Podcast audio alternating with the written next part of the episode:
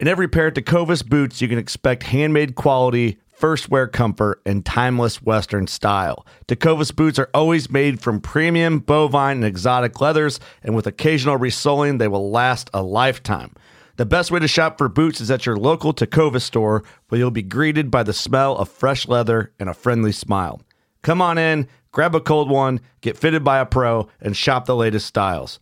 Visit tecovas.com. That's T E C O V A S.com. And don't go gently, y'all. Fishing like a local isn't just about catching fish, it's about connecting with the environment and the people who call it home. It's about hearing the stories and traditions that have been passed down for generations and sharing unforgettable moments with the people you meet along the way. Fishing like a local is having an experience that stays with you forever. And with FishingBooker, you can experience it too, no matter where you are. Discover your next adventure on FishingBooker. As a rule of thumb, you can tell how good a sailor is by how how shiny the anchor isn't.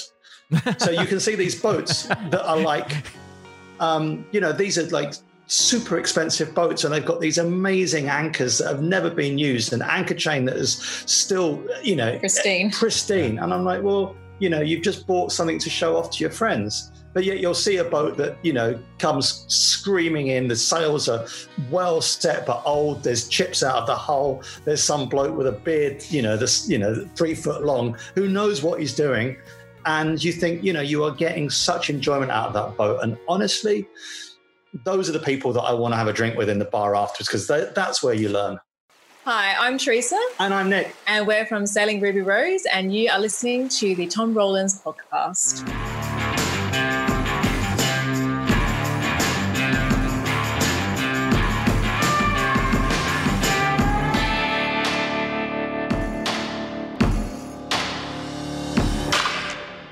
Hey, everybody, welcome to the podcast today man, got another great story of someone who drops out of normal life and starts a life of passion, following their passion, doing exactly what they want to do. Nick and Teresa from Sailing Ruby Rose are with me today. Nick was a dentist, Teresa was a paramedic.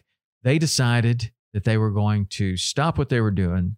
They were going to sell everything, quit their job, save up all their money, buy a boat, and go sail off into the sunset. Well, it's not exactly that easy. They had to kind of take stair steps up. We'll talk about all of that and how they did that and how they actually made this dream a reality. They have a YouTube channel called Sailing Ruby Rose. It is fantastic. Uh, I really like it. In doing the research for this uh, for this podcast, I managed to watch a lot of their videos. They do a very very good job um, but it is a cool life that they've managed to create. And that's exactly what they've done. It didn't happen by accident. They created this life. Uh, a lot of people that listen to this podcast want to do something similar, whether that's being a fishing guide or a hunting guide or getting into the outdoor industry in some way, shape, or form. Whatever it may be, you can take some advice from Nick and Teresa and uh, see how they did it, how they managed to quit their job, not just any job, he was a dentist. He was a dentist. She was a paramedic. Like those are real jobs. They managed to quit those jobs and go and and live their best life. So they're with me today. And here we go on to the show. Nick and Teresa, how are you? We're very well, thank you. Yeah, very well. It's odd to be off a boat. We've lived on a boat for so long now to be you know, in something made of stone is a little bit, it freaks me out when I wake up in the morning. Yeah. How long has it been? How long have you lived on a boat? Uh, full time, we moved on in 2015. So five years now, five and a half years we've done. And we sold the boat um, about a month ago. So yeah, we're still getting used to everything being in the same place we left it when we get into bed. Not rolling around yeah. and yeah. What do you think? I mean, what's what kind of adjustment is that? Like, you know, like I've been on on long mothership trips, and you know, my background is a fisherman. I'm not a sailor, so you'll have to explain some some of the sailing terms, and I don't want to get them wrong. I know some people that are way into sailing do not like it at all if you get the sailing terms wrong. So I apologize already. I'm a fisherman, so I can help you with your fishing. I noticed some of your. Yeah, we need help. Yeah, we, we definitely need help there. I can help you with your fishing, fishing but is... I'm definitely not going to help you with the sailing. But it's interesting though when you do like I've done some longer mothership trips. I did one in Australia one time, and we were on the boat for almost two weeks, and then you get off, and and there is some adjustment like to to getting off. Do you do you like that adjustment, or do you kind of wish you were back on the boat? We love I think that we we like the novelty of being on land. I think when we're on the boat, we obviously love being on the boat. Where that the boat up until a month ago was our home, so it always is nice to be home, even when it's not comfortable, even when it's frustrating, even when you're dealing with bad weather or whatever. It's still nice to get into your own bed every night. But I think every time we do come off the boat and we're living on land temporarily, it's fun because we get to, I don't know, have long showers and we get to wash our laundry whenever yeah. we want to. And, you know, we don't have to worry about the weather. We just close the door and it's it's always fun for a little while. And then probably after, I don't know, our threshold is about four to eight weeks. And then we start really pining after the boat again. Yeah. So it's going to be tough. The next 12 months while we wait for our new catamaran it's going to be it's going to be tough, but that's just the way it is. Do you have a plan? I think that the, the, do you have a plan on well, where you're going to spend that time? No, and what if it wasn't for COVID, we'd have all sorts of plans. And um, the thing that Teresa said, the reason why we're pretty kind of like calm is that it is temporary. If if we got off the boat and closed the door and it's like, well, that's our that's our boating career done, I'd be like, yeah, I'd get the odd twitchy eye from just the stress of it all. So we know we're going back. The the complication is just a hiatus caused by COVID, and there's a gap between the boat that we've just sold and the boat we're going to. So we hope to do a lot more sailing in the next 12 months. We hope to kind of go and sail bits of Australia. We actually do have a lot of friends here that are determined to get us fishing because we're so bad at it.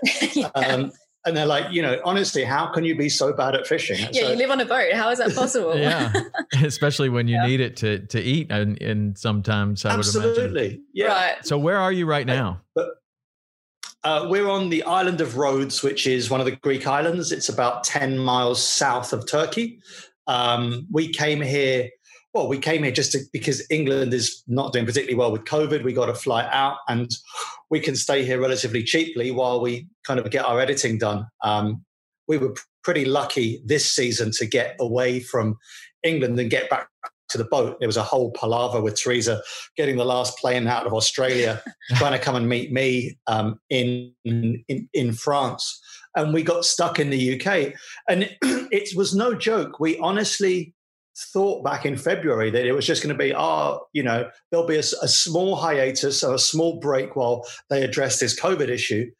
And we joked about how she was on the last flight out of Australia, mm. and I think you were, weren't you? Oh, it was. It was pretty close because Australia, um, they they uh, implemented a travel ban, so I got out the day before the travel ban was uh, was implemented. But yeah, we're currently in Greece at the moment, and you know we're as we said before, we're enjoying the the novelty of being on land. We're lucky, very lucky that we, you know, had the option to come here.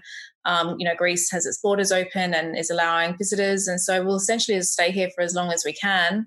But ultimately, we want to try and get back to Australia because you know I have obviously family there, and and we're trying to get back. So yeah, that's easier said than done at the moment, but that's our ultimate goal. Yeah, it's interesting how all the different countries are are handling the COVID differently. Um, and and it's it's causing all kinds of issues for travelers all over the world. I know that a lot of my friends spend a lot of time in the Bahamas and it's constantly being opened and then being closed. And then if you're there you you've got to stay you know if you fly if you get in there then you've got to stay in quarantine for a while. And then it's just all different. Every everyone where where is the in in your flying to back and forth to Australia did you notice um in particular uh, a place that is more strict than than others or uh, as you're as you're researching this like? Well the problem is that normally we would follow the sun. So for example the last few years we have been sailing around europe but of course the sailing season in europe is only about six months. And although you can live 12 months of a year on the boat, of course, you're not able to sail 12 months of the year really mm-hmm. because the weather in the middle of winter is, is quite can be quite bad, particularly on the Atlantic coast. So over the past three years, I think, since we got back to Europe, we, after sailing the Caribbean, we have been spending the European winter visiting my family in Australia. Um, and you know we've used that time also to come to the US and come to the Annapolis Boat Show, for example. We've done that a few years in a row, but this year, you know, we are kind of I don't want to use the word stuck in Europe, but we are kind of stuck in Europe for the moment, and we are scrambling at the moment to try and work out where we can go.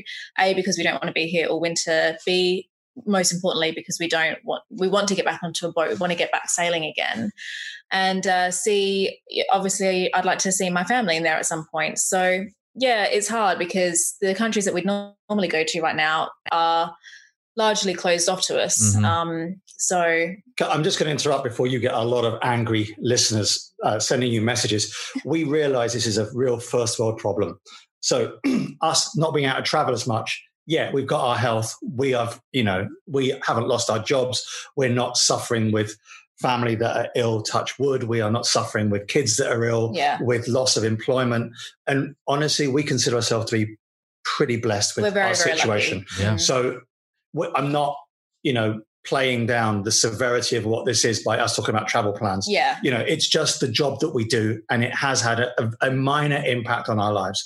So, yeah, we are we hope that we're sensitive to other people's plights. Mm. So just because we're talking about what we do, it doesn't mean that we're, you know, we're blinkered. We've lost perspective. Yeah. yeah. I think that we've been all year, we've just been saying to each other, you know, aren't we just so lucky that we, first of all, were reunited because we were separated at the beginning of the pandemic. Then we were able to get back to the boat, um, back to our home, and we were able to sail, and that was amazing. And now, you know, we're still together and although we want to try and get back to Australia, you know, if if that can't happen, then it can't happen, yeah. and we'll just you know muddle our way through like everyone else. And at the end of the day, we are very very lucky. Yeah, and we, there have been. I mean, your friend is it Alex? He he's Australian. She was she's from she was in in France. They've been together a few years. And they were separated for what eight months? Yeah, because he couldn't leave Australia. So it wow. is. We were pretty lucky. It wasn't you know, or we can get on a flight in a month. Eight months apart, they they had. So right. the fact that we managed to get back together is pretty. We were pretty lucky. Yeah, I mean, I have family over in England, and they have not been able to come at all, and don't even think. I don't even believe that they're going to be coming this Christmas either. So mm-hmm. yeah, it's it's you know, families are are apart from one another. Husbands and wives are yeah. apart from one another. But uh, you are you are very lucky in a lot of in a lot of ways. Um, in some ways, what I want to talk about is you've you've made some of your luck uh, by creating this life that is very interesting and you know obviously it's it's it's got an allure to a, a big audience you have uh, 130000 or more subscribers is that what you have on youtube yeah, 125,000, I think, okay, at the moment. So, yeah. And yeah. So that is, uh, I mean, what you do is very attractive and very interesting to a lot of people. Obviously, I, you know, we were hooked up by our friend, our mutual friend Aaron, who um, told me about you all and what you're what you're doing. So I started doing my research, and I started watching as many videos as I could before we did this podcast. And I got to say, you do a really good job on your videos.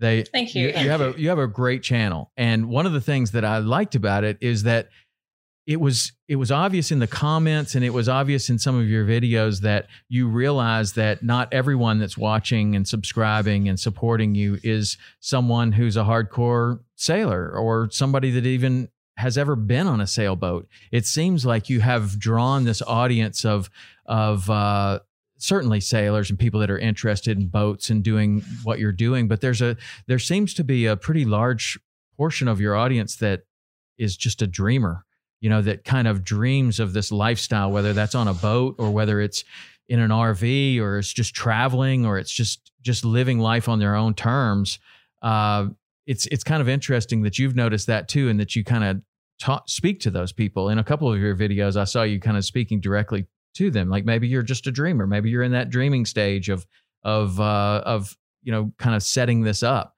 So I you know kudos to you for for creating that life. And when I dug into your story, um, Nick, you were a dentist. Is that correct? Uh, yep. You were a dentist. I was a tooth puller. yeah, and uh, and you were a, a paramedic. Is that correct? Yeah. Yeah, that's correct. Yeah. So this we get we rewind back to around what, and, and you met in India, which I also think is very interesting uh, because Yeah. you obviously both had kind of a, a, a an adventurous spirit before before the boat. So how did you end up in in India, and what were you what were you guys doing there that you would meet in India? So, I mean, do you want to answer this? I, well, I suppose we'll do it like Romeo and Juliet. I'll, I'll do the Romeo bit, and then you can do the Juliet part in a minute.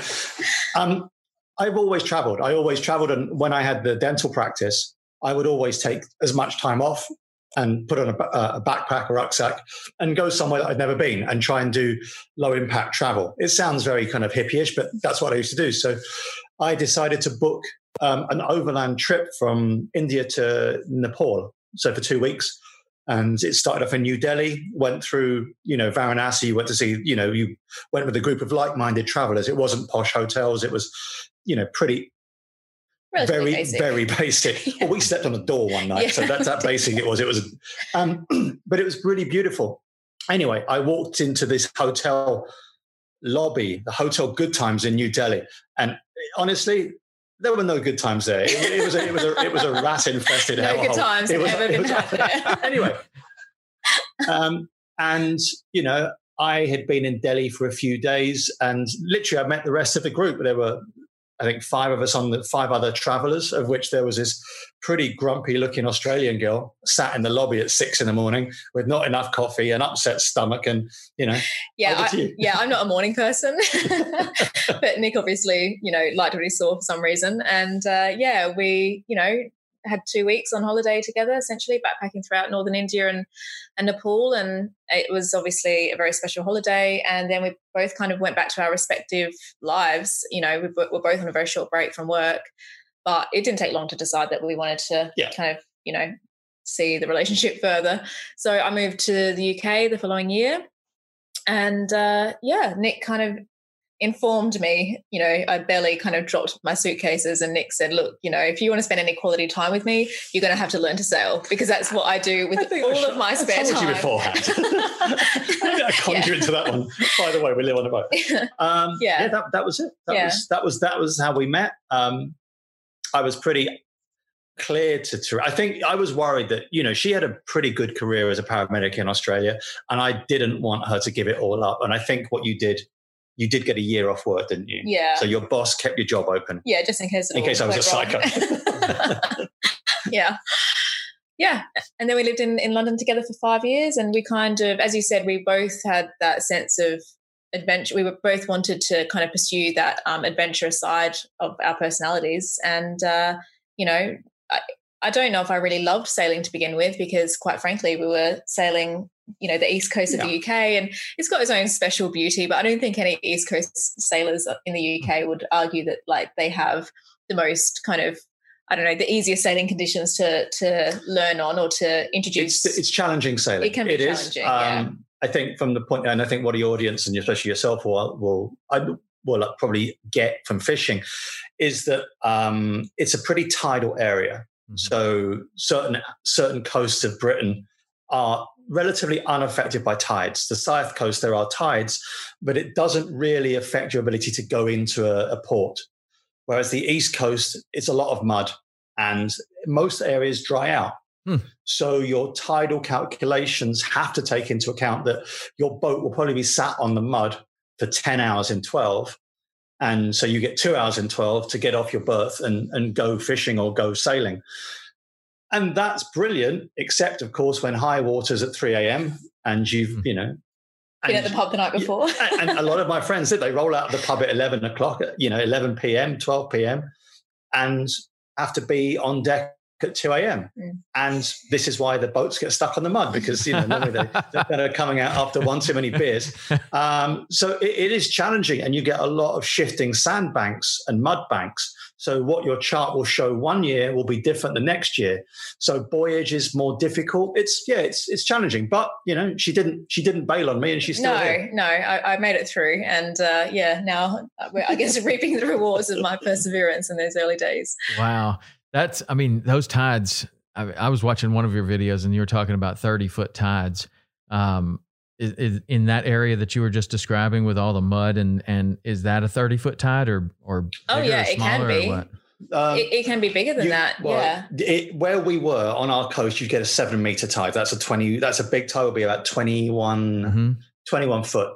Um, where we were sailing last year in France, there you This get the year. 10, this, sorry, this year in France, you get the 10 meter tides. Wow. And the 10 meter 10 ti- meter tide. Yeah, Yes. that's pretty nuts.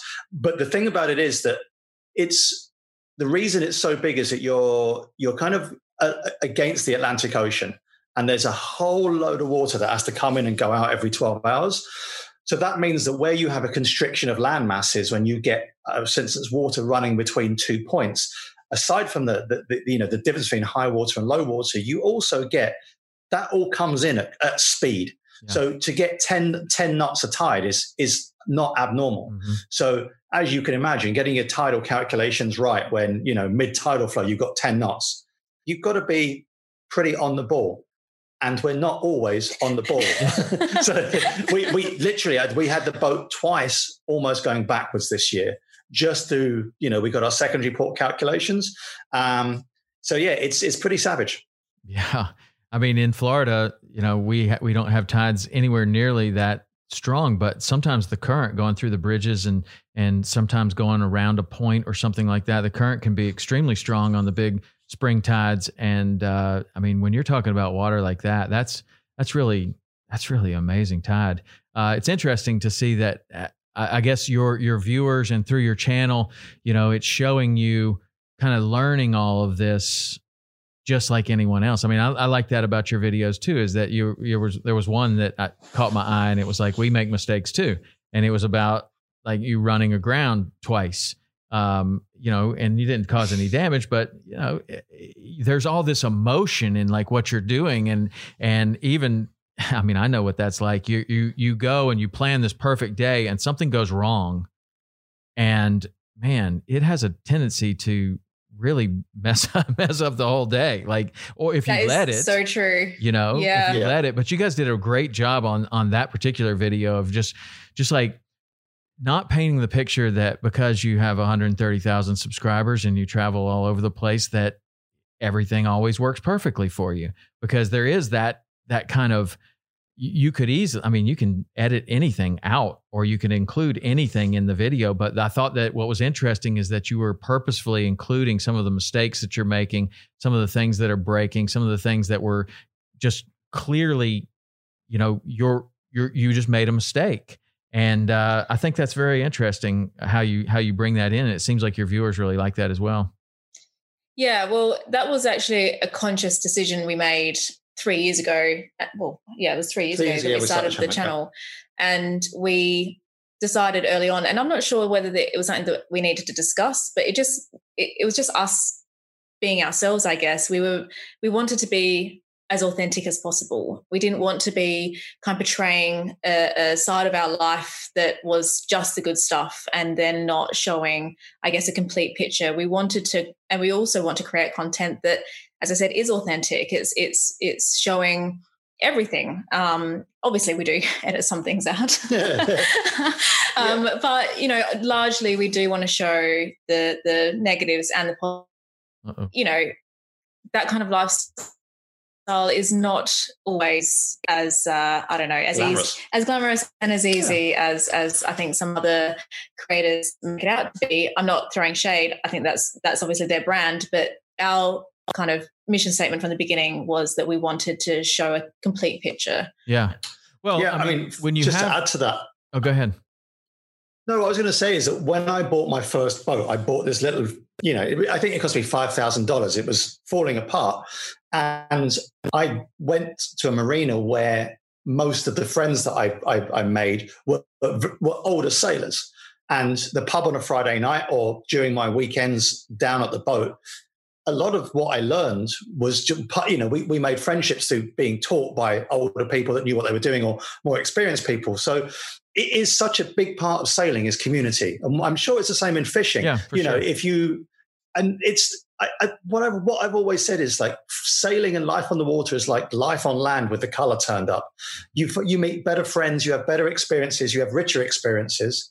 And a lot of that is in the way that you teach other people to fish or to, to fix an outboard or to bleed a fuel system. And if we were to cut that out, we'd probably be cutting out the best bit. It's like cutting the eye out of a lamb chop. You know, you're, you're, you're, throwing away the best bit. Yeah, yeah, exactly. And I do think that the best bit can be when we make mistakes. I mean, not to be cynical, but people do enjoy watching when things go wrong as well as when things are going right. It does make for good entertainment. It might not be fun for us at the time, but later when you're putting the story together, it always makes for a better story from a storytelling storytelling point of view when there's challenge challenges that have to be overcome. So I, I don't think that there's any advantage to us in any way of cutting anything negative out. And and it's all I think that I don't know, the, the word mistake is probably not really the best word to use because I think that it's just about learning, uh, not to sound too twee. Accelerated learning. yeah. well, it is. It's about, you know, everything is a learning experience yeah. and, and we're constantly learning. And, uh, you know, I've been sailing for 10 years, Nick's been sailing for something closer to 15 years. And, you know, we are going to continue to learn how to sail, learn how to be on a boat, learn how to handle our boat, probably for the rest of our sailing lives. So yeah, sure. we don't shy away from the times where we make bad decisions Absolutely. because it's just a learning experience. Right. And uh, as you go to different places, you know, every new port is a is a completely new experience. There's a way you have to navigate in there. It could be very easy. You know, maybe there's a marker missing. Maybe there's you know, in some areas like in the Florida Keys, some of the markers are PVC pipes that someone just puts in there, and maybe it's there one oh, day, yeah. maybe it's gone the next. You know, and and there's you you have to learn how to get into these new places, and no matter how long you've been sailing there. Or, or, or fishing or navigating or whatever, it's kind of an adventure going in. But one of the things that I liked so much about um, it seems like the, the the communication that you have with your audience is that you're showing that these things are happening. It's going to happen. If this is the life that you're choosing, these these are things that are going to happen. You can try to avoid them, but some of these things are going to happen, and then it's how you deal with them. You know, do you do you get uh, you let the morale drop? Do you stay positive? Can you can you move on? Can you fix it and move on? Can you make is you, are you going to let this ruin your whole day or your whole trip or or whatever? And those are things that i think a lot of people are really scared of as they embark on you know a life like this or they think about maybe even maybe they're in that dreaming stage and they're thinking well what what happens if i run aground? I i don't know. I mean they could is that the worst thing that could ever happen? And then they see it happen and they're like ah seems like they did okay with it you know i mean obviously there's different levels of running aground you can put a hole in your boat but you can also just bump the bottom and move on. Yeah. I mean, from our point of view, I mean, the adage, if we, we work on the, on the, on the adage that if you make one moderate mistake every time you take the boat out, you're doing well. Mm. So you, there's no point in trying to say we're not going to make mistakes. That you always make small mistakes, whether it's a calculation, whether you knock something, whether you break something. It, it always happens. And you know uh, what you said about does it, do you let it get you down? We have been you know, a handful of times, even recently, where we've actually damaged the boat through sometimes our own fault. More often than not, actually not our fault, but as I'm the skipper, it's always my fault. Right. Um, where you know, I mean, Teresa and I about five years ago, she, you know, we remember this because we both ended up like pretty upset about it. we damaged the boat really badly. Um, we were pushed onto a pontoon which had no fender, no no protection on it, and it was it was uh, galvanized steel. Mm. So it literally took a, a, gouge out of the side of the boat, and we do damage the boat. And if you're not damaging a boat, you're not using it. Yeah. And we walk up and down marinas because um, we spend a lot of time in marinas, and sometimes pretty expensive marinas where we feel pretty out of place. But you can tell how as a rule of thumb, you can tell how good a sailor is by how how shiny the anchor isn't. so you can see these boats that are like, um, you know, these are like super expensive boats, and they've got these amazing anchors that have never been used, an anchor chain that is still, you know, pristine. Pristine. And I'm like, well, you know, you've just bought something to show off to your friends but yet you'll see a boat that you know comes screaming in. The sails are well set but old. There's chips out of the hull. There's some bloke with a beard you know this you know three foot long who knows what he's doing. And you think you know you are getting such enjoyment out of that boat. And honestly those are the people that i want to have a drink with in the bar afterwards because that's where you learn. And, yeah. and also to pick up on that, you know, we are taking delivery of a catamaran next year, late next year. And that's a big step up from what we've been sailing for the last eight years or so. We've been living on board for five years, but we've owned the boat for about eight years. And we are definitely, I guarantee you, we'll be making a huge number of errors particularly at the beginning, it's the learning curve is going to be really steep oh, for both is. of us. And, you know, we'll obviously, you know, be transparent about that, but we have to be realistic about it. It's going to happen. We're, yeah. we're going to, we're going to make big mistakes with that new boat, handling the boat, you know, sailing the boat. We've never sailed, well, we've sailed at catamarans before, but we've never lived on a catamaran before. So, you know, there's going to be a steep learning curve and that's just, you know, well, we're looking forward to it. I certainly yeah, wanted definitely. to talk about about that new boat because that's a that's a big part of your story. But one of the things that I was going to ask and it's it's a good uh, segue into it right now is that when you get this new boat, how long, I mean, where are you going to be taking delivery of it? Initially Vietnam. So okay. the company that we're in partnership with, and I'll talk more about the partnership later on, because we haven't just bought a boat. They they are based in Vietnam. It's an Australian company, so mm-hmm. it's Seawind Catamarans, and they are based in Australia, but they build in Vietnam. So initially, we will sail around the Vietnamese waters, Asian waters, Thailand, Malaysia, um, and at some point we may ship the boat to, you know, to back to Europe only because there are things we want to do in Europe. We want to do at the Atlantic crossing and a few other bits and start that way. But it's not set in stone, is no, it? No, it's not set in stone. Some of that, uh, well, we may have to think about the boat shows, um, the European boat shows, and whether our boat will be involved in them. Um, so that's going to be one consideration. Um, but yeah, uh, uh we're, not, we're still not 100% sure what the sailing plan is. But yeah, we'll definitely be taking delivery in Vietnam and, and doing, I guess, a shakedown cruise yeah. in those yeah. waters. First. I mean, that's that's what I was going to kind of ask. The shakedown is like how how long? I mean, even if you get if I get a new skiff, a 17 foot bonefish boat, there's there is a a shakedown on a small boat like that too. Like you got to make sure that you've got everything the way you want it, the way that your other boat was, or you're going to make improvements. You're getting used to this new boat. How long of a period do you expect?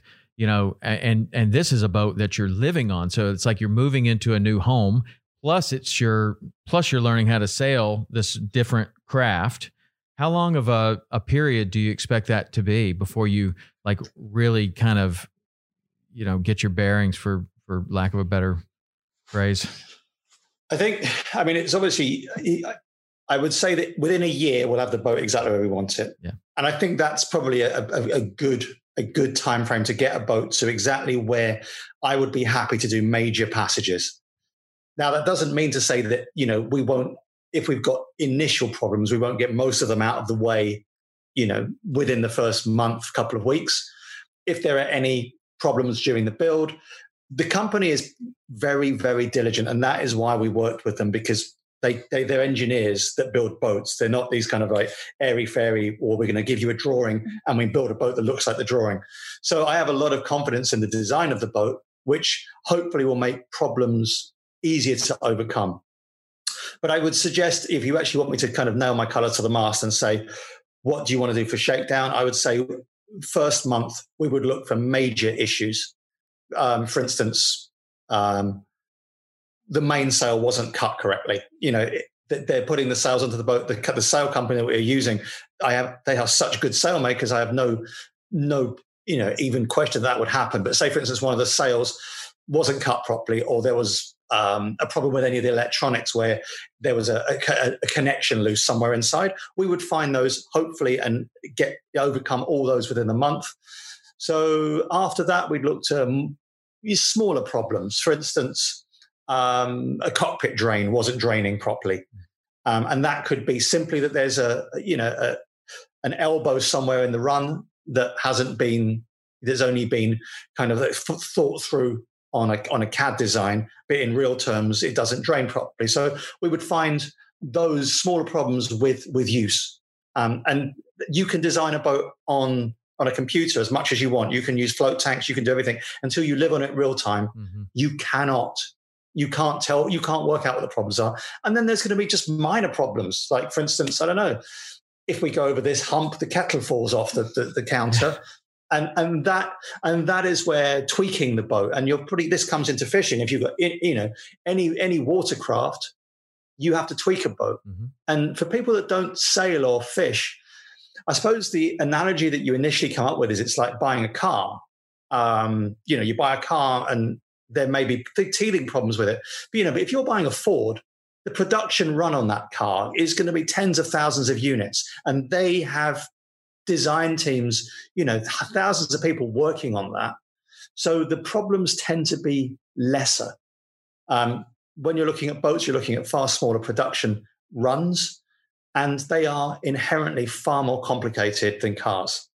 Yeah, and custom. You know, like if you sail a certain way, this is the way you learned how to do something. Or in fishing, it's like you reach for what what what would normally be there in your old boat and it's not there. And you're like oh well didn't think about that when i was building the boat. Now i need to put the trim tabs right here where I, where i've always had them. I can't i I'm, I'm going to have to relearn how to drive a boat if i have the trim tabs in a different place. And then you know you, a lot of those things you you think you can work out but there's always a few that kind of you end up having to move things or change things or or you change the way you do things because of the new boat you know but yeah absolutely. Um, absolutely. Um, and we look forward to it. Yeah of course. And i want to get back to that because i know that's a big part of your of your story. But one of the things that that we talk about on this podcast often um, because of my fishing background is a lot of people want to do something different in their life. A lot of the people that listen to this podcast want to be a fishing guide or a hunting guide or get involved in the outdoor industry in some way, shape, or form. And when I watch your videos, we were talking about how you know romantic that that you could make this look. You guys choose to show some of the some of the mistakes and some of the other things, but one thing is for sure that that you are documenting a wonderful life that you've created for yourself. And it makes other people want to do the same thing. And that seems kind of easy sometimes. Like you just just drop out and do this. But I know that it's not. And I know that that at that time of 2015, you know, you're thinking about quitting your job as a dentist, you're thinking about not being a paramedic anymore. Like I want to talk about that. Like how do you how do you and how would you um, suggest that other people kind of approach that point in their life? Because there's a ton of people out there that are unhappy with what they want, what they're doing. They have something that they want to do, either live on a boat or they want to take an RV across the country or they want to become a fishing guide or a hunting guide or they want to do something different. And uh, through this podcast, we've gotten some incredible advice from people like yourselves who have been able to do that. So I'd like to talk about that, like what that was like and how you decided, okay, there's going to be a date and I'm going to quit my job and this is what we're doing. Can we talk about that for just a little bit? Sure. Yeah, of course we can. Um, we it's probably the question that we get asked the most from uh, across all spectrums and you're absolutely correct it tends to be people that don't own boats that want to get into a lifestyle change how do you get to where we are um, the answer is both simple and complex at the same time. The simple answer is you have to break it into manageable bits. You know, you don't go to a boat show, buy a 50 foot catamaran that costs a million dollars. If you are lucky enough to have that sort of money and sail off into the sunset, you'll terrify yourself, you'll put yourself in danger, and you'll probably be miserable. I mean, there are people that have done that. Absolutely. We've met many of them. Yeah. Um, But statistically, if you take things slowly, uh, you're probably you have a greater chance of of succeeding. Now, I'm going to break this whole kind of story into a, a few different bits, and the first bit is the first boat that I bought. I decided that I wanted to buy a boat. I'd never sailed a boat before in my life, and I thought, well, I'm going to buy a boat with as little money as I can so that if I bank, you know, if I sink it, damage it, if I don't get on with it, I will, I can sell it or, you know, and I haven't bankrupt myself. Now, bear in mind that if you buy and sell a boat, a broker will charge you 10%. Hmm. It's not like buying and selling a house where the, the profit margins are less. So if you buy a million dollar boat and you sell it, you've lost a hundred thousand even just on broker on the brokerage fees. So I bought a boat that cost about five thousand. I scraped all the pennies together, and the boat was an uh, there's an expression we have in, in, England called a shed. It was an absolute, you know, it was a, it was a horrible thing. It was, but the, it, it, worked. It basically worked as a boat. And I went to the marina manager um, when I bought the boat and I said, look, I need the berth. And she's like, well, uh, I'm not sure I can give you that. I'm like, look, well, I've never been on a boat before. So either you, I, it's going to have to be conditional that you let me have the berth because I can't move it anywhere. And she's like, all right, fool. Anyway, so I just I read books, I learned, and I learned the craft, and I learned little things like engine maintenance because the the oil would leak out, leak, leak out of the engine. The fuel lines were shot to pieces, so I had to learn how to you know bleed air out of a fuel line. I learned how to trim sails. I learned how to do basic varnishing because the varnish was all tarnished inside. My mother helped me up, reupholster the two little settees that were inside it. I learned basic navigation. I started doing some actual courses, um, the RYA courses, which is the the UK equivalent of the ASA courses, so I could kind of understand what I was meant to be doing. And I learned, and I went out and le- learned, and I made mistakes, and I made mistakes on a boat that didn't cost me that much.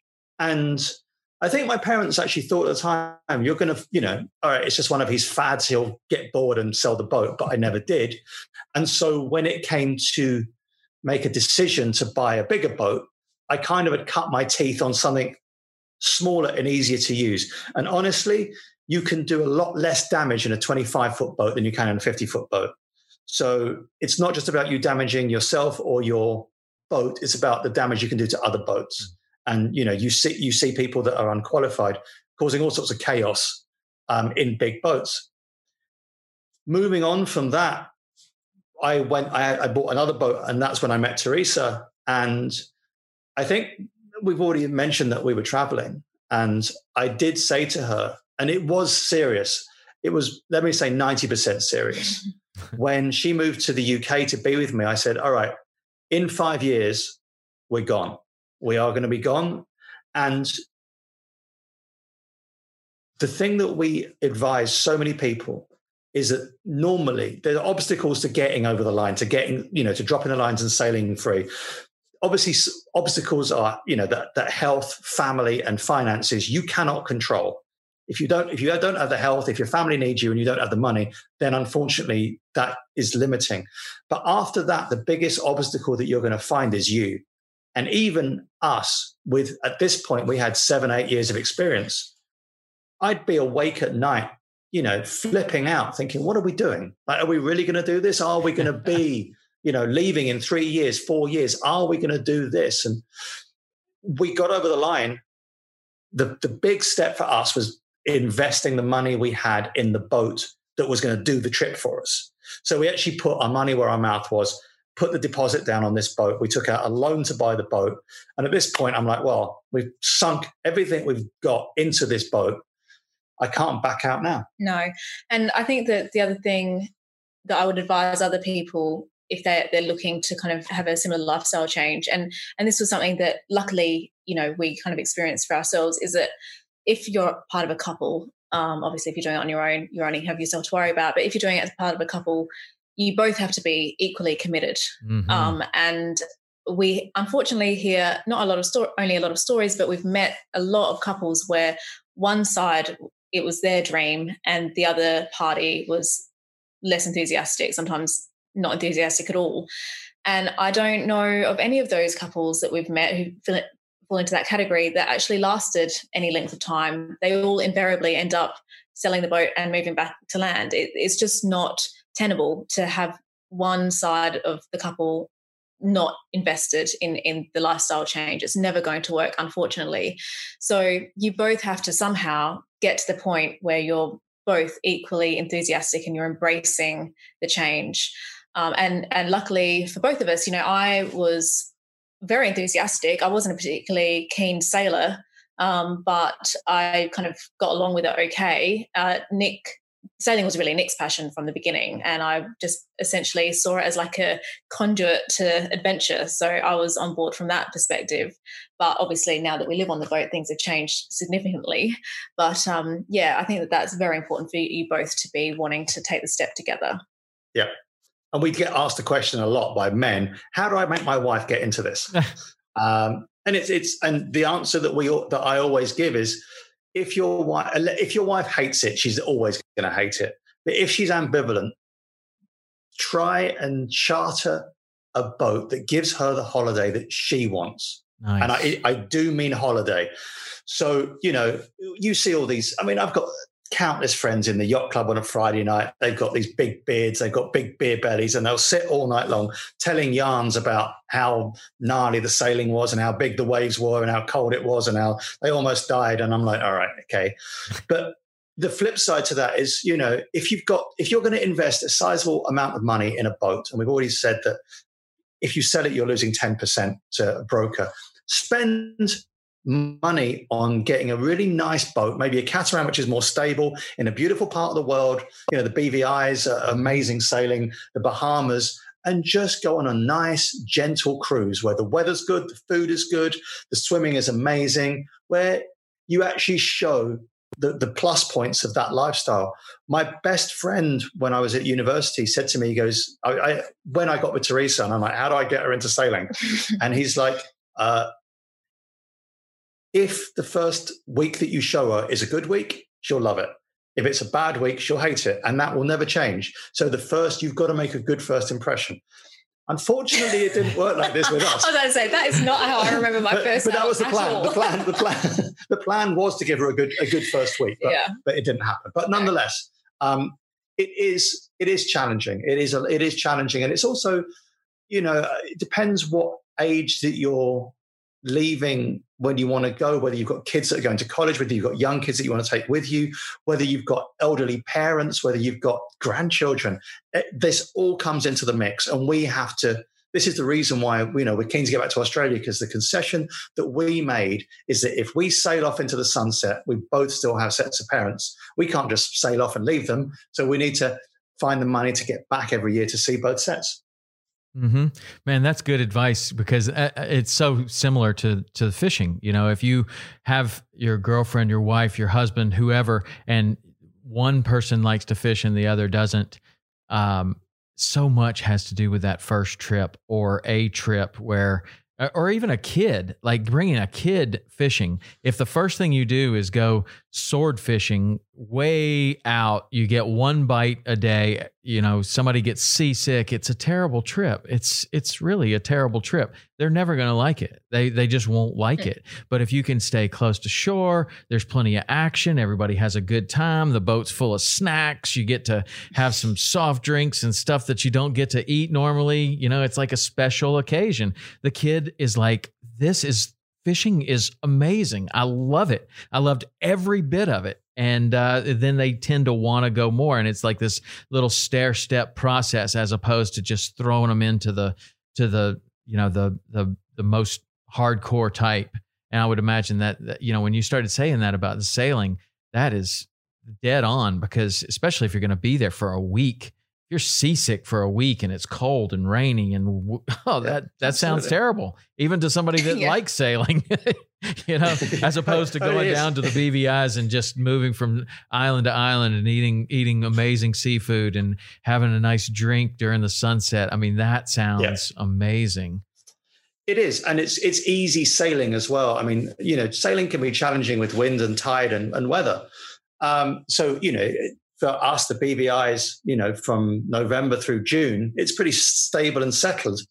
And people have, you know, we meet lots and lots of tourists. There's loads of charter companies down there. People come out, they have a week. Some of them don't sail. And even if you want to take an even smaller step, you can get um, you can get a charter which actually has a skipper on board. Mhm. yeah So you haven't got to then be responsible for the navigation. It obviously costs more.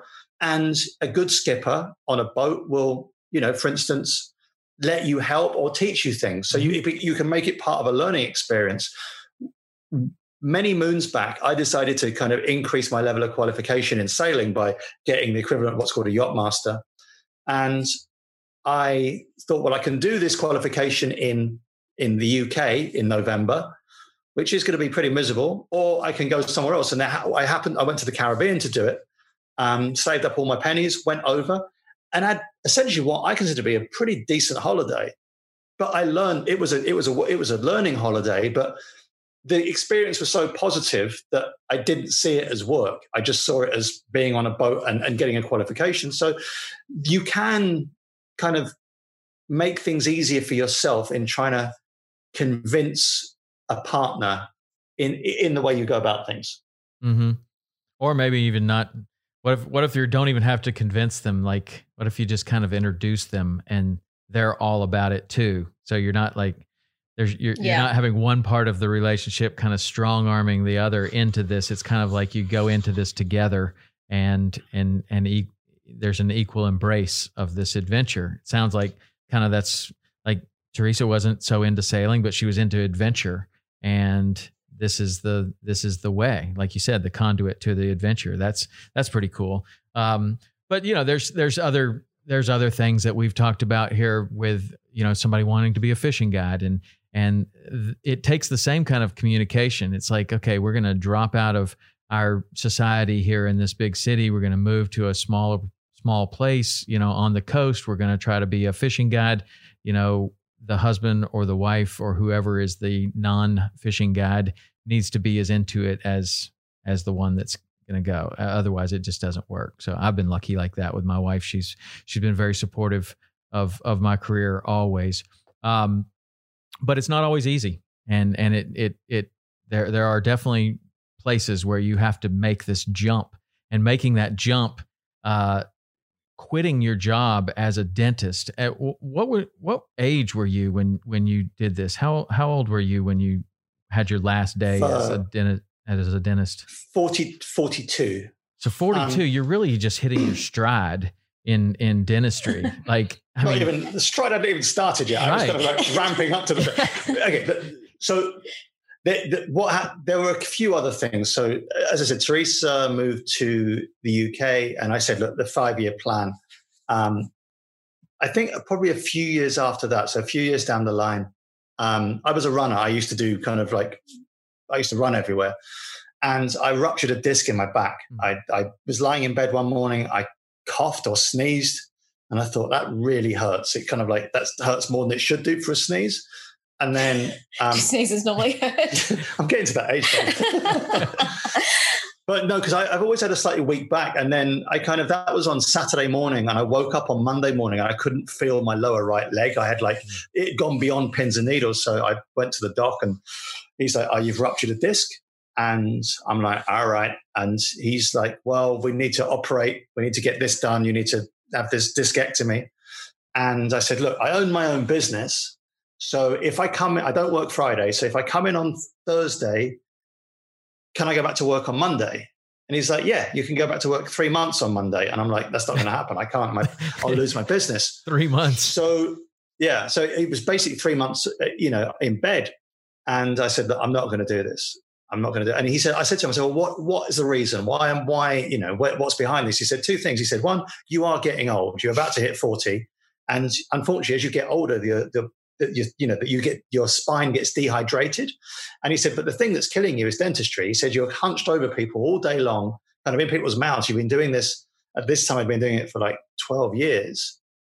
You know it's your job that's causing the injury. And so it, that was a bit of a wake up call. Um, and i never had the surgery. I spent you know a lot of time in the gym a lot of time on painkillers just the ones that are non-addictive that don't affect you. Mm-hmm. I think I was on painkillers for about a year, wasn't I? Yeah. Like, you could, I could only take ibuprofen and paracetamol, and eventually it started to get better. And I remember going back to for another a follow-up um, scan, and he's like, "Well, it's getting worse." I'm like, "Right," and he's so that to me was, you know, you get these kind of forks in the road that everyone gets presented in life. Mm-hmm.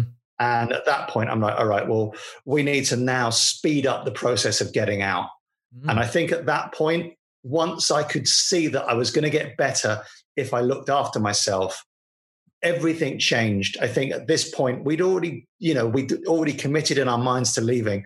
But then it was like, two years and we're gone. In two years, I want we're going to be out of this, wow. and it's now we're going to start saving everything. We're not going to go out for that dinner. We're going to put it into a kitty. We're not going to buy that pair of jeans. It goes into a kitty.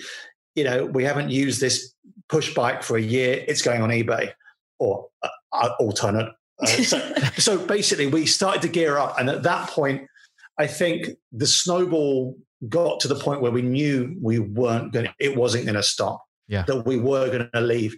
And one of my best friends, he's, he's, he's going to be the best man at my wedding. He said to Teresa a year ago that after we'd been gone for, for four years, I never thought he'd actually do it. Yeah. I always thought that something that something would get in the way and he'd go, like, I can't do it because. So there are a lot of obstacles and you can look at the signs and take them, you know, and take them, or you can kind of go, ah, oh, no, I won't do that. And that's that's the found, place that so many people get to of of that place where your friend thought you were going to get to, well meaning. You know, he's like, yeah, I, I just can't believe you did it. Like it, there were a lot of things that could have stopped you from doing it, and and it's that one point of that. It's that jump. That's what I refer to as the jump. Like you burn the boats yep. at the at you know, like you're not going back. You you sail over, you burn the boat. That's it. You're, that's what they used to say about the the battles. You know that the that they yep. would they would burn the boats so there would be no no retreat, no surrender. You, the, this is what you're doing. You have committed to it, and that's to me eh, in all these stories that I hear. That is really the the one ingredient to everyone's story that stays pretty similar. Is that there was this deep commitment that we're doing it, and and like you said, put the deposit down on the boat, quit your job. Like those are major life altering decisions right there. Yeah, and, and they're terrifying. Yeah. They are absolutely terrifying. Yeah, you know, this is it's not it's not easy. It's it, none of it's easy. It's pretty rewarding, and we have lived and been around marinas all around the world. Whether we were in the UK, whether we lived we were living in France, we lived in Spain. We spent six months living in South Carolina in a marina. And one thing that is common throughout all these marinas is you will meet people that have bought a boat and tell you they're going to do it. And it's obvious to me now, and to both of us, I think it's obvious those that will and those that won't. And you know, there's the the guy who's like, ah, oh, in a few years, I just need to get the solar sorted out. I need to get this done. I need to get that done. I need to kind of do a little bit of work on the paint, and then I'll probably go off and do that. And I'm like, you're never going to do it. I can tell you're never going to do it. And then there's the other couple, and they're like, we're leaving in 24 months. Everything we've sold, everything's being sold. We've decided, you know, we're taking the kids out of school. We're going to go for two years. We've made plans to keep our jobs open. And yeah, I think I think that that's it. It comes down to commitment. At the end of the day, like there's nothing stopping anyone from doing this. Really, I mean, obviously Nick highlighted a few like major obstacles before, like if your health doesn't allow it or you know whatever. But at the end of the day, if you're committed to it, then you'll find a way, and you'll just you'll just work through those challenging um, moments where you know you're thinking you're second guessing yourself you're wondering whether that's the right decision you just work through them. And as i said that's where both sides of the party being committed is is very important. Yeah. right. Well congratulations. It's it's amazing and i love to see people that actually do it and that create this awesome life like you have. So when you when you sail off into the sunset was what was the plan on being sustainable. Like like now it's YouTube and Patreon, but that wasn't always the case. I'm sure that there was there was like I saw in one point in your story you were like, well, there was something missing. We weren't working. We we weren't being creative. We there was something missing. But did you have a plan on how you were going to make any money, or did you did you have enough money through all the stuff that you had sold and and uh, any sort of retirement that you had in, in dentistry or paramedic or whatever um, that you could go for a while or did you did it always have to be kind of like uh, sooner or later we're going to have to figure out a way to make some money here to keep this going? When the the vague plan that we had was that we would have enough money in a kitty for a year maybe 18 months. Mm. and we weren't really sure how much it would cost yeah we didn't know. right right. We had no idea. There was yeah. no information at the time as to what does it cost what does it cost. Yeah. So we rented out our house. We had the decision pay the mortgage off rent the house out and so then we've got a little bit of, of monthly income. So we had this little bit of income and we had what we thought would last us about a year, a year and a half. And we set off with that in mind. And honestly, I think one of the best bits of advice I was ever given by an old sailor in a bar where we kept the boat was never tell anyone you're sailing around the world because it sets the bar really high. Like people go, if you come back after five years and you've done three quarters of it, someone will say, well, you didn't quite sail around the world. it's true, though, isn't it? Yeah. So there's always that person, of course. Yeah. but, you know, Especially in England. yeah. So he just said to me, just tell me what you're going sailing. And that was that to me was a, such a good bit of advice. And the fact that I still remember it after probably having about six or eight pints in the bar that night. So really what we did was we set our, you know, we thought, well, we're going to go for a year and see what we do. We're going to see how it goes. And again, we always used to set ourselves goals. So one thing that we did say that we'd do is that we left in May 2015. So that was our, our leave date from the UK. And then we booked an Atlantic crossing with a rally for November 2015. So we knew that in six months we had to get from England down the, you know, across to Spain, go through the Portuguese coast, you know, go to Morocco, go to the Canary Islands, and then get across the Atlantic. So again, from our point of view, we then had booked something we had we, we had we had something we had to do. Yeah, absolutely. And and so from kind of our sailing the perspective of, of our sailing plans, we kind of had a I think we had a two year plan. We knew yeah. we wanted to get to the Caribbean. We knew we wanted to spend at least one or two seasons in the Caribbean. And then we figured we, you know, wait and see how it all went from there. But the the YouTube channel didn't start as a money making exercise at all. Um, in fact, I don't think that we even realized that we could make money out of YouTube. Like we didn't. we didn't about, monetize it for a year. No, that's right. We didn't monetize it for about a year. We kind of set a couple of goals. We said, well, we're not going to monetize until we get to ten thousand uh, subscribers because we wanted to focus on content rather than making money. We said we wouldn't start Patreon until we got to 20,000 subscribers. And in the end, we didn't start Patreon until we got to 40,000. For, again, the same reason we wanted to, to focus on, on quality content rather than um, kind of monetizing it further. So it kind of evolved quite slowly the the income side of it from from our YouTube channel. Um, so I mean, I would say it took what we've been doing for three years now. So it took two years before we had what I would consider to be an income at all. You know, we'd mm-hmm. get a little bit of pocket money before that. You know, and I do mean a little bit of pocket money. Yeah, it wouldn't cover the bar bill in a you know in a tiki bar in the, in the Bahamas. I mean, that's not that we drink excessively, but it, it, was it was pennies. It was or you know a few dollars we'd get. Um, and Terysa's right. You know, we we set this up. One of my friends again in the same pub that when we were in the UK, he's like, "You're going to be bored." He's like, you know, you think you think you're going to sail off around the world and you're going to get bored. And we did. It, we didn't get bored. I think the first year was it, everything was so new and fun, exciting, stressful. Everything was the first time we'd done it. I think we were still a little bit in shock that we'd actually managed to leave. Yeah, you know, there, there's, you know, it's we weren't that that that couple like, oh, it was easy. It was like we actually did it. I remember the morning we set off from our home port, never to return and just like my, just it was a blur it was a strange blur. And i'm like we are actually going. We're actually going to i don't think my parents thought we were going to leave. You know everyone came to wave us off and it was and then we're gone. And it's just it's strange. You kind of think that you're going to kind of be on deck screaming i'm free you know like, like maria from the sound of music you know twirling around on the foredeck. It literally you're sat there going blimey we did it. Or maybe and, it's like oh shit, we did it. Like, oh my God. I can't believe we actually we did it. yeah. Um, yeah. So I think that that's right. It, it, kind of, the first year or so was definitely a blur. I had a blog. So I was blogging. That was kind of my creative outlet. Um, and I didn't have any kind of ambitions for the blog. I don't think many people read the blog. I never worked out how to get more people to read the blog. So it kind of just stayed within my little bubble.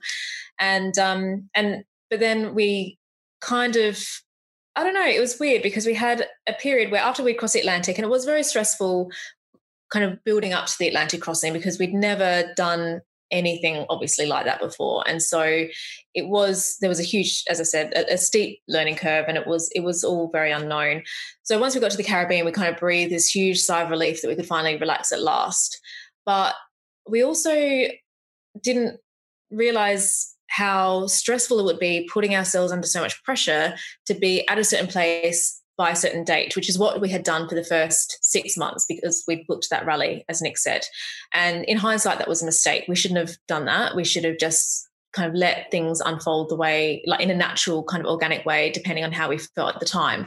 But we put ourselves under even once we got to the Caribbean, we had to be in Antigua to meet, you know, family coming in to, to fly, you know, flying in to visit us. We had to, we decided that we had to go up to the US for hurricane season. I mean, these are huge distances to cover.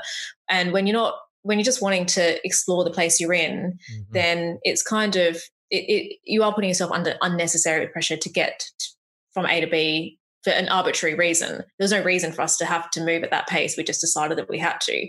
So I think once we worked out that we needed to slow down, yep. At that point we kind of it was a major reassessment of our priorities. We said we we need to slow down. We need to stop kind of putting ourselves under that kind of pressure.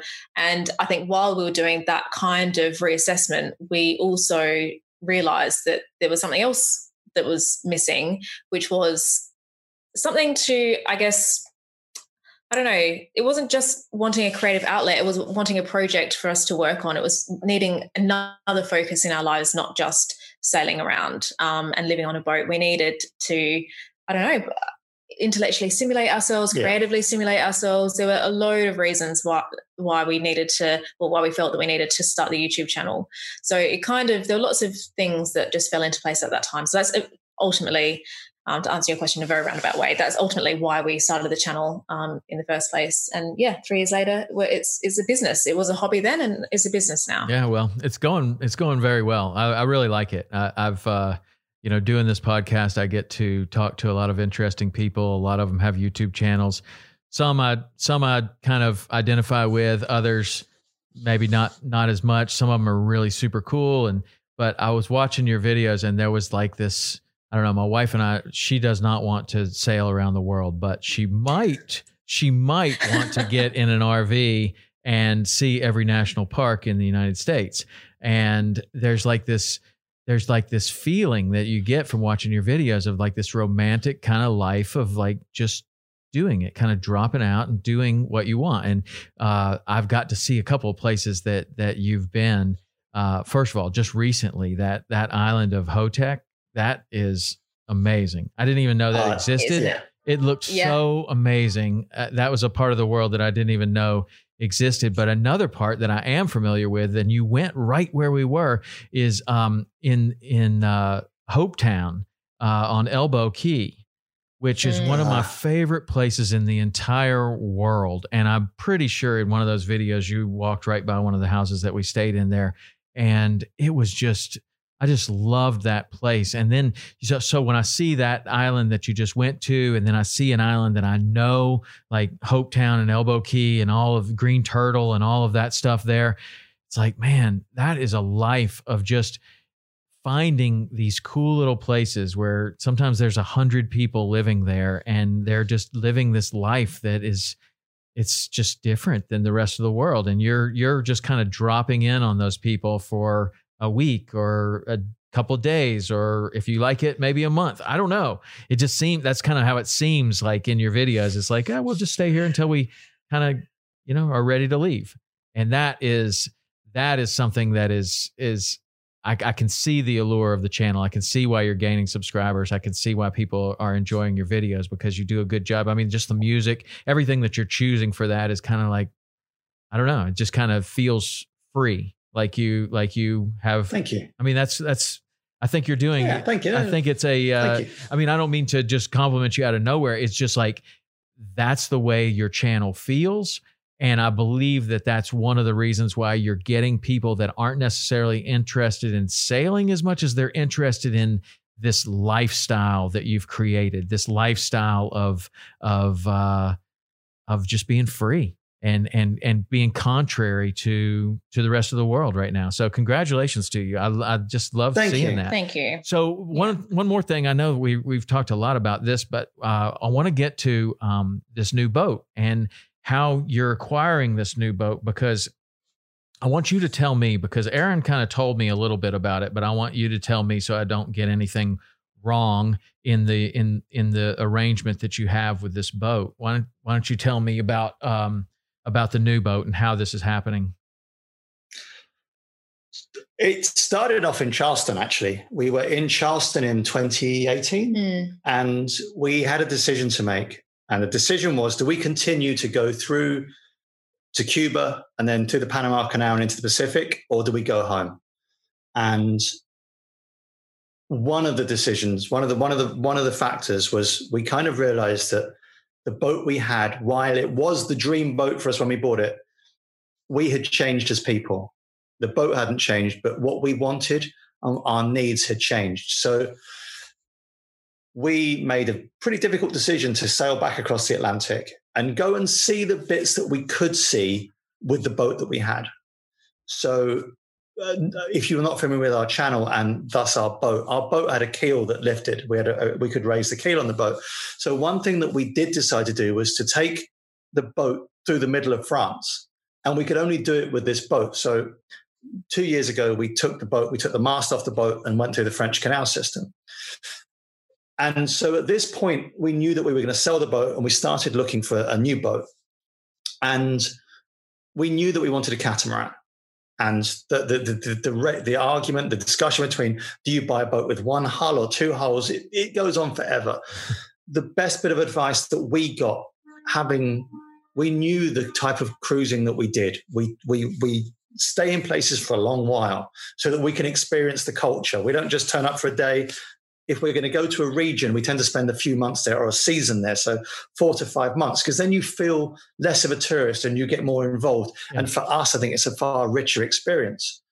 So someone said to us, look, as a liveaboard cruiser, you spend 90% of your time at anchor and 10% of your time sailing.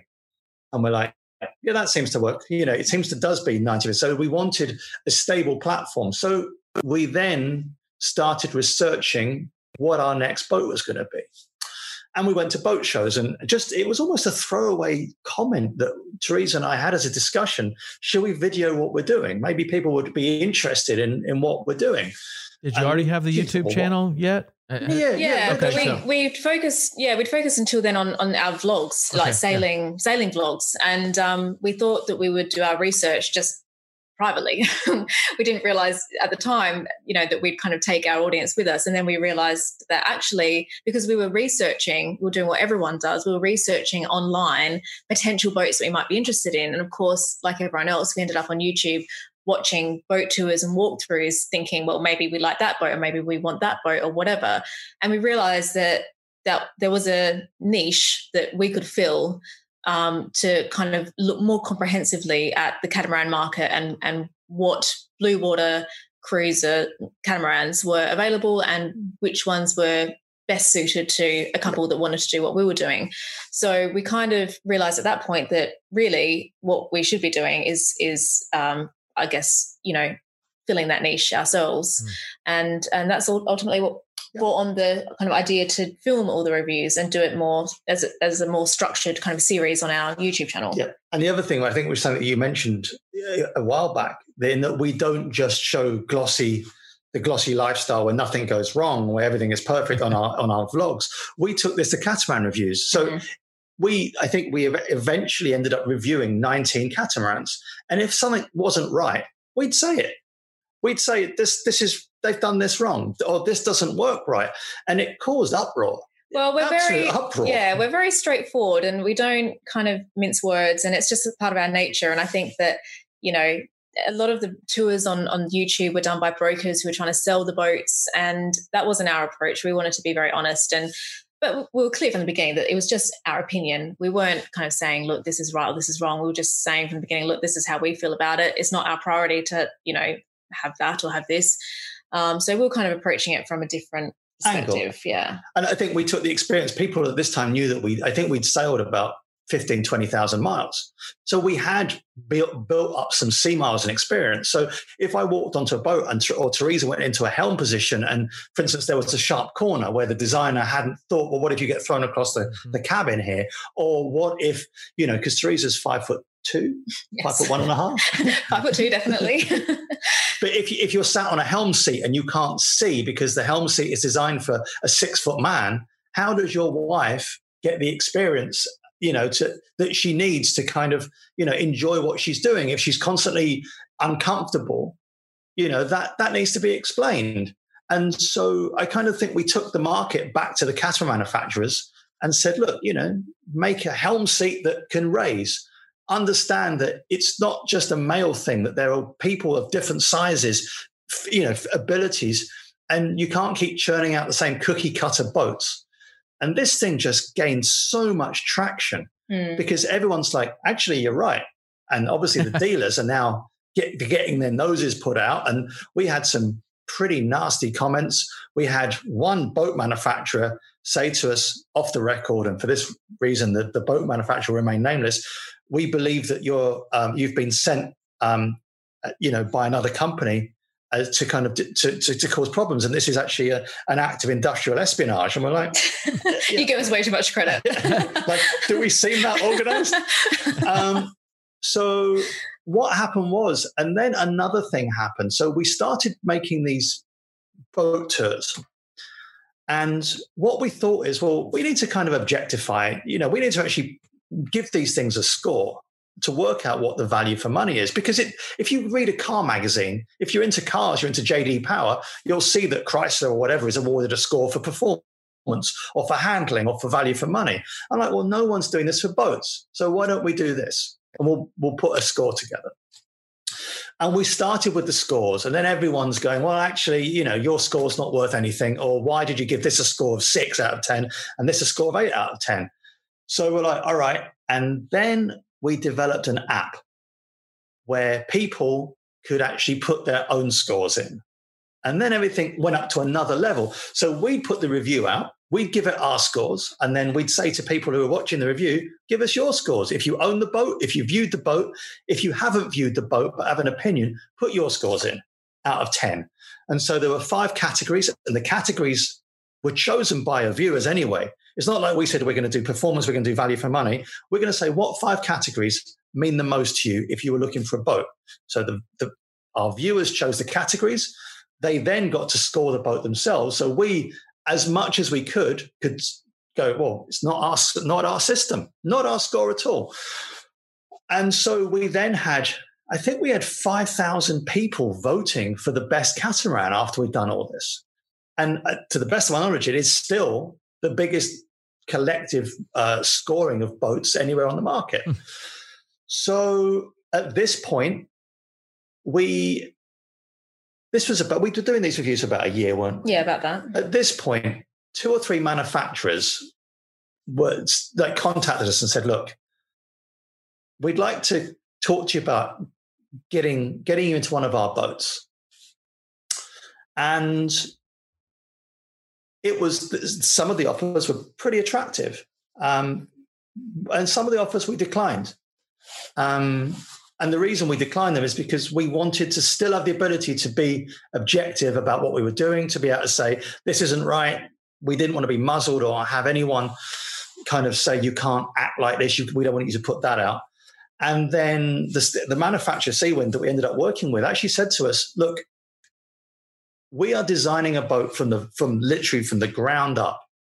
And you seem to know what you're talking about. You've identified all these features on a, on boats that you like and you've been sailing for 5 years.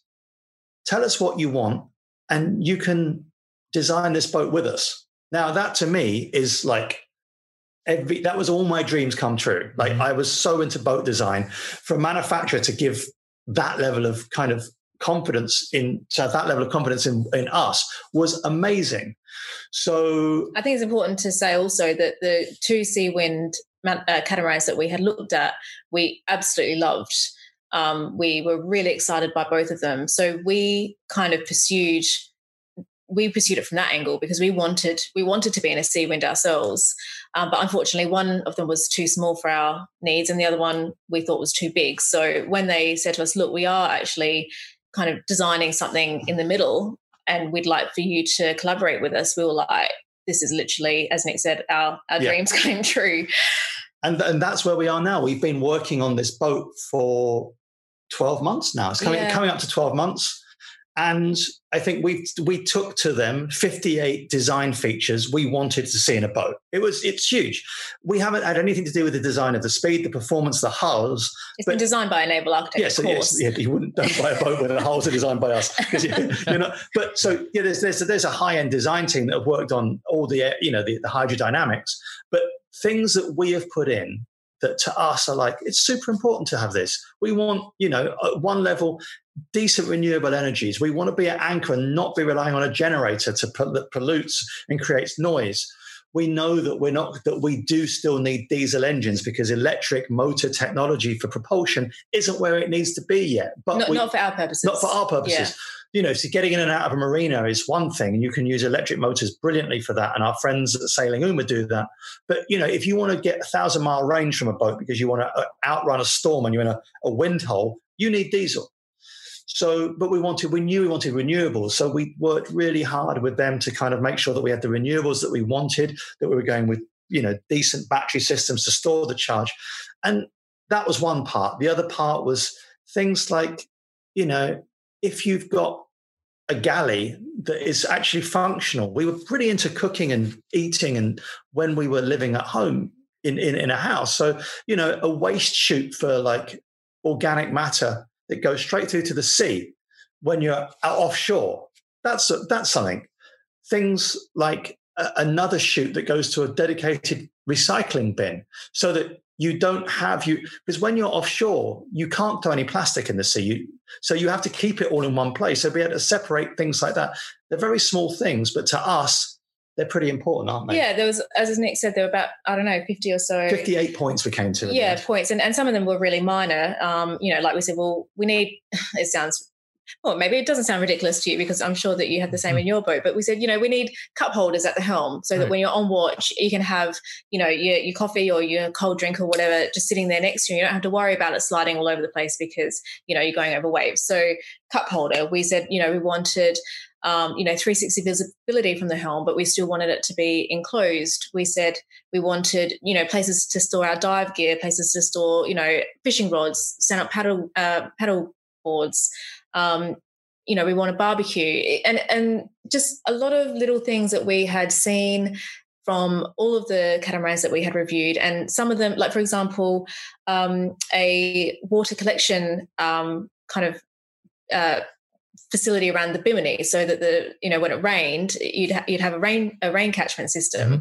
which sounds very obvious but most sailors kind of rig up something that they have to make themselves because the boat itself doesn't support that so you know we said prioritize that so when it, you get a tropical downpour which you always do you can fill up your tanks at least yeah. um, you know, there were just a lot little of things. little things like that, and and well, a lot of those little things are coming from living on the boat in all right, these absolutely. different conditions in these austere environments where you there there is no fresh water available, and what yeah, if you slept through the rainstorm, like, and you didn't set up your system correctly or whatever, and you didn't catch the water? Where, like, I could see like what you're talking about is this is an automatic.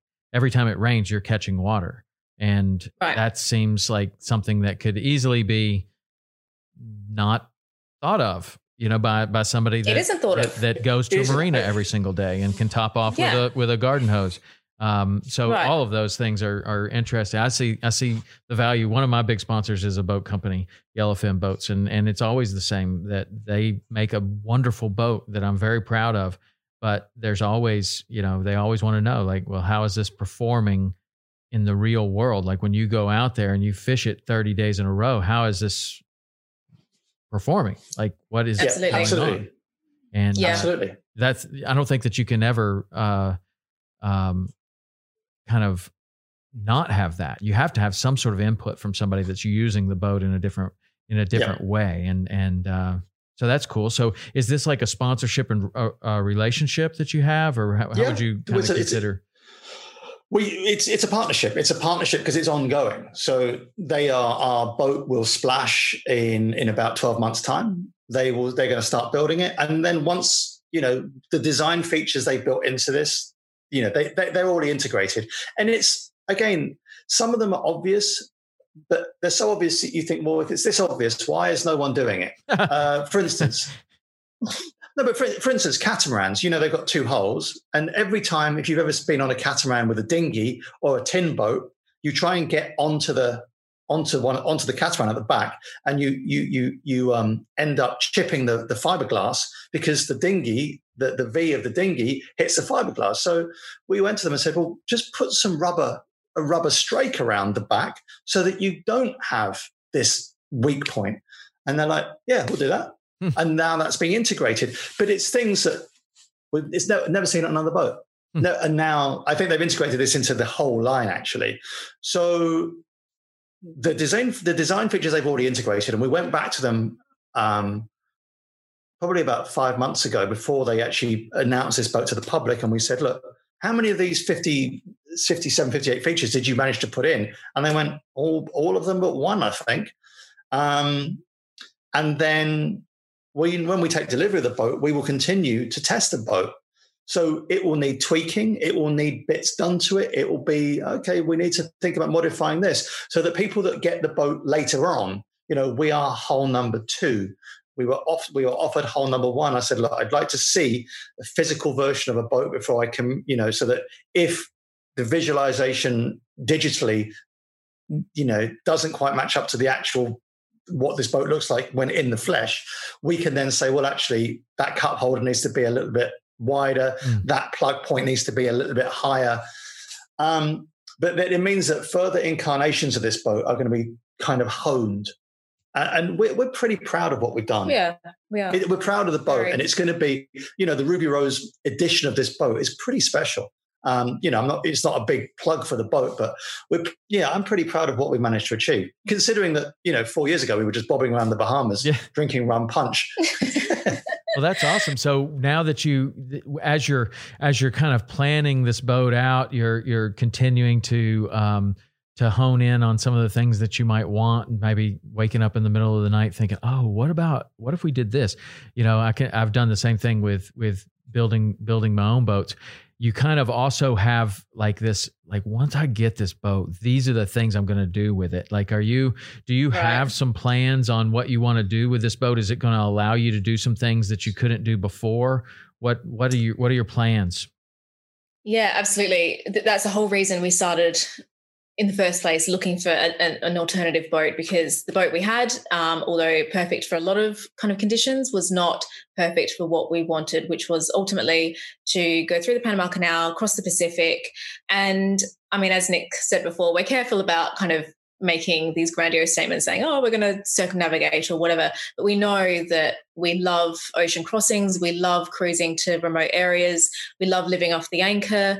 So we don't, we want to be able to do all of that relatively easy. We want, we want a boat that is built for that purpose. Whereas the boat we had wasn't really built for that purpose. We just tried to kind of turn it into something that would work for that. So the catamaran that we have we're, we're ultimately going to to be lucky enough to get um, next year, we think is going to suit that purpose absolutely perfectly. She's going to be a great um, ocean crossing vessel. She's going to be fantastic at anchor for the reasons Nick was saying. First of all, because she's lovely and spacious and very comfortable. She's going to be very comfortable to live on, but also because we'll be able to rely purely off renewables for our energy. Um, you know, we will have a lot of the, uh, I guess, conveniences on board that we couldn't fit on our, our smaller monohull. So we'll have um, a, a, powerful water maker that pumps out loads of water. Our water maker on the, I mean, how much did we get from our water maker on? Three gallons an hour. Yeah, exactly. And how much are we going to get on the new one? Uh, 60, I think. Yeah. So we're going to wow. be able to fill up our tanks like super fast. And we're going to have a washing machine and we're going to have like air conditioning, which is going to be a massive luxury. I'm, yeah, that was an insistence on my part. Well, the air conditioning, the can you, can you run the air conditioning on renewable? Yeah, we think yeah. we'll be able to. No, we can. Wow. Yeah. Yeah. No, yeah. The, the, the, the, boat has been designed to put 2,000 watts of, of solar on, on. It's huge. So basically, the, the whole top of it is solar. People laugh about the washing machine. And even to me, I'm like, you know, Christ, Nick, like at what point do you know need to. A bucket's know. fine. but what we were saying is that, you know, when we were, for the last five years, we we had a washing machine which was essentially a fancy bucket. Yeah, it was a like a big bucket with a motor in it. Hmm. it cost like 40 bucks. It was Chinese made and the, the, the motor went after the, a year, but, but we still had this big bucket. But doing laundry would take half a day. So you literally, it would take three hours to do that. And that is time that we just would be would would be better spent doing other things. Absolutely, and then it would take us days to replenish the water that we'd use. So we've kind of worked. We've done we've done it the hard way already, and we wanted a boat that would allow us to do things a lot more easily, easily. Um, and we'll, it will be yeah. much more convenient. So I guess ultimately, our we'd love to sell um, to Europe, to the Mediterranean again, because we didn't get to explore as much as the Med as we would have liked to. Uh, we'd like to go back to the Caribbean. Yep. Um, but ultimately we're wanting to make the Pacific our kind of our destination, um, our cruising ground. So that we have to get the boat. Unfortunately, the boat's being built in Vietnam, which sounds like it's really close to the Pacific, but anyone who knows about the trade winds will realize that actually you can't get further from the Pacific than, than Vietnam, um, despite the fact that it is close kind of on a map.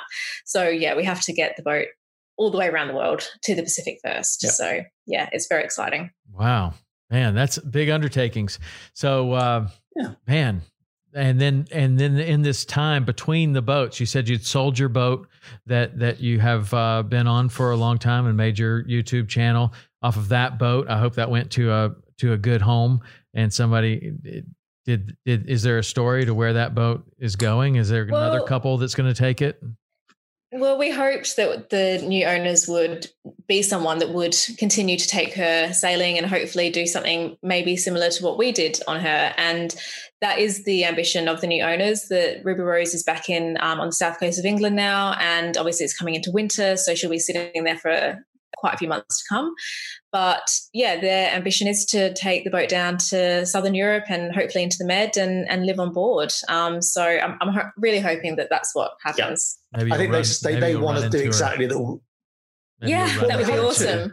No, no, we'd like we'd love to see her, and the the new owners are pretty cool. I, you know, he was saying that he is going to sign up for a rally to get him down to Portugal from the UK, and it's kind of like uh, I, what I said earlier about you can tell when people want to do it, yeah, and when people are going to do it. And these two are going to do it. You can tell from the way they're talking. They've got timelines.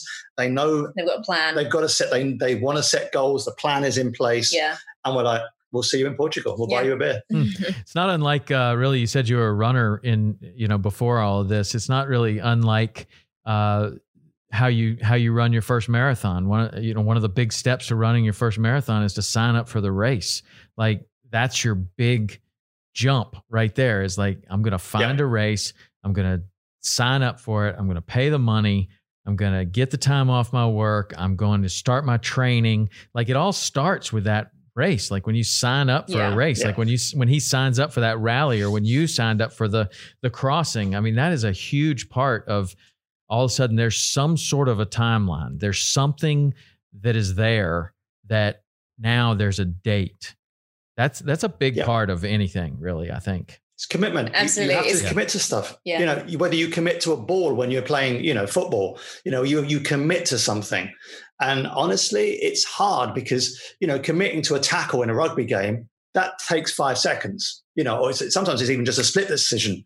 Committing to a, a lifestyle change, that's hard. And you have a lot of time to question your decision you yeah. know that, that, as i said before that you know i was i lay in bed even now you know two o'clock in the morning when i can't sleep thinking are we doing the right thing should we be doing this but before we left while we were um you know the sleepless nights i had questioning the commitment that we'd made well it's not your it's not only just your own commitment it's the people around you often really well meaning like your best friends or your family saying are you sure this is like are you sure you want to stop being a dentist like that. Yeah. Well, we were very lucky. Our, our, families were, I think, bewildered and like confused, but they never kind of actually verbalized their their um kind of I don't know, their more negative feelings. They, they were yeah. fairly supportive to our faces. I think that they had a few conversations between the two of them that were like, what are they doing? Oh, listen, I talked to my parents, well, I talked to my mother, like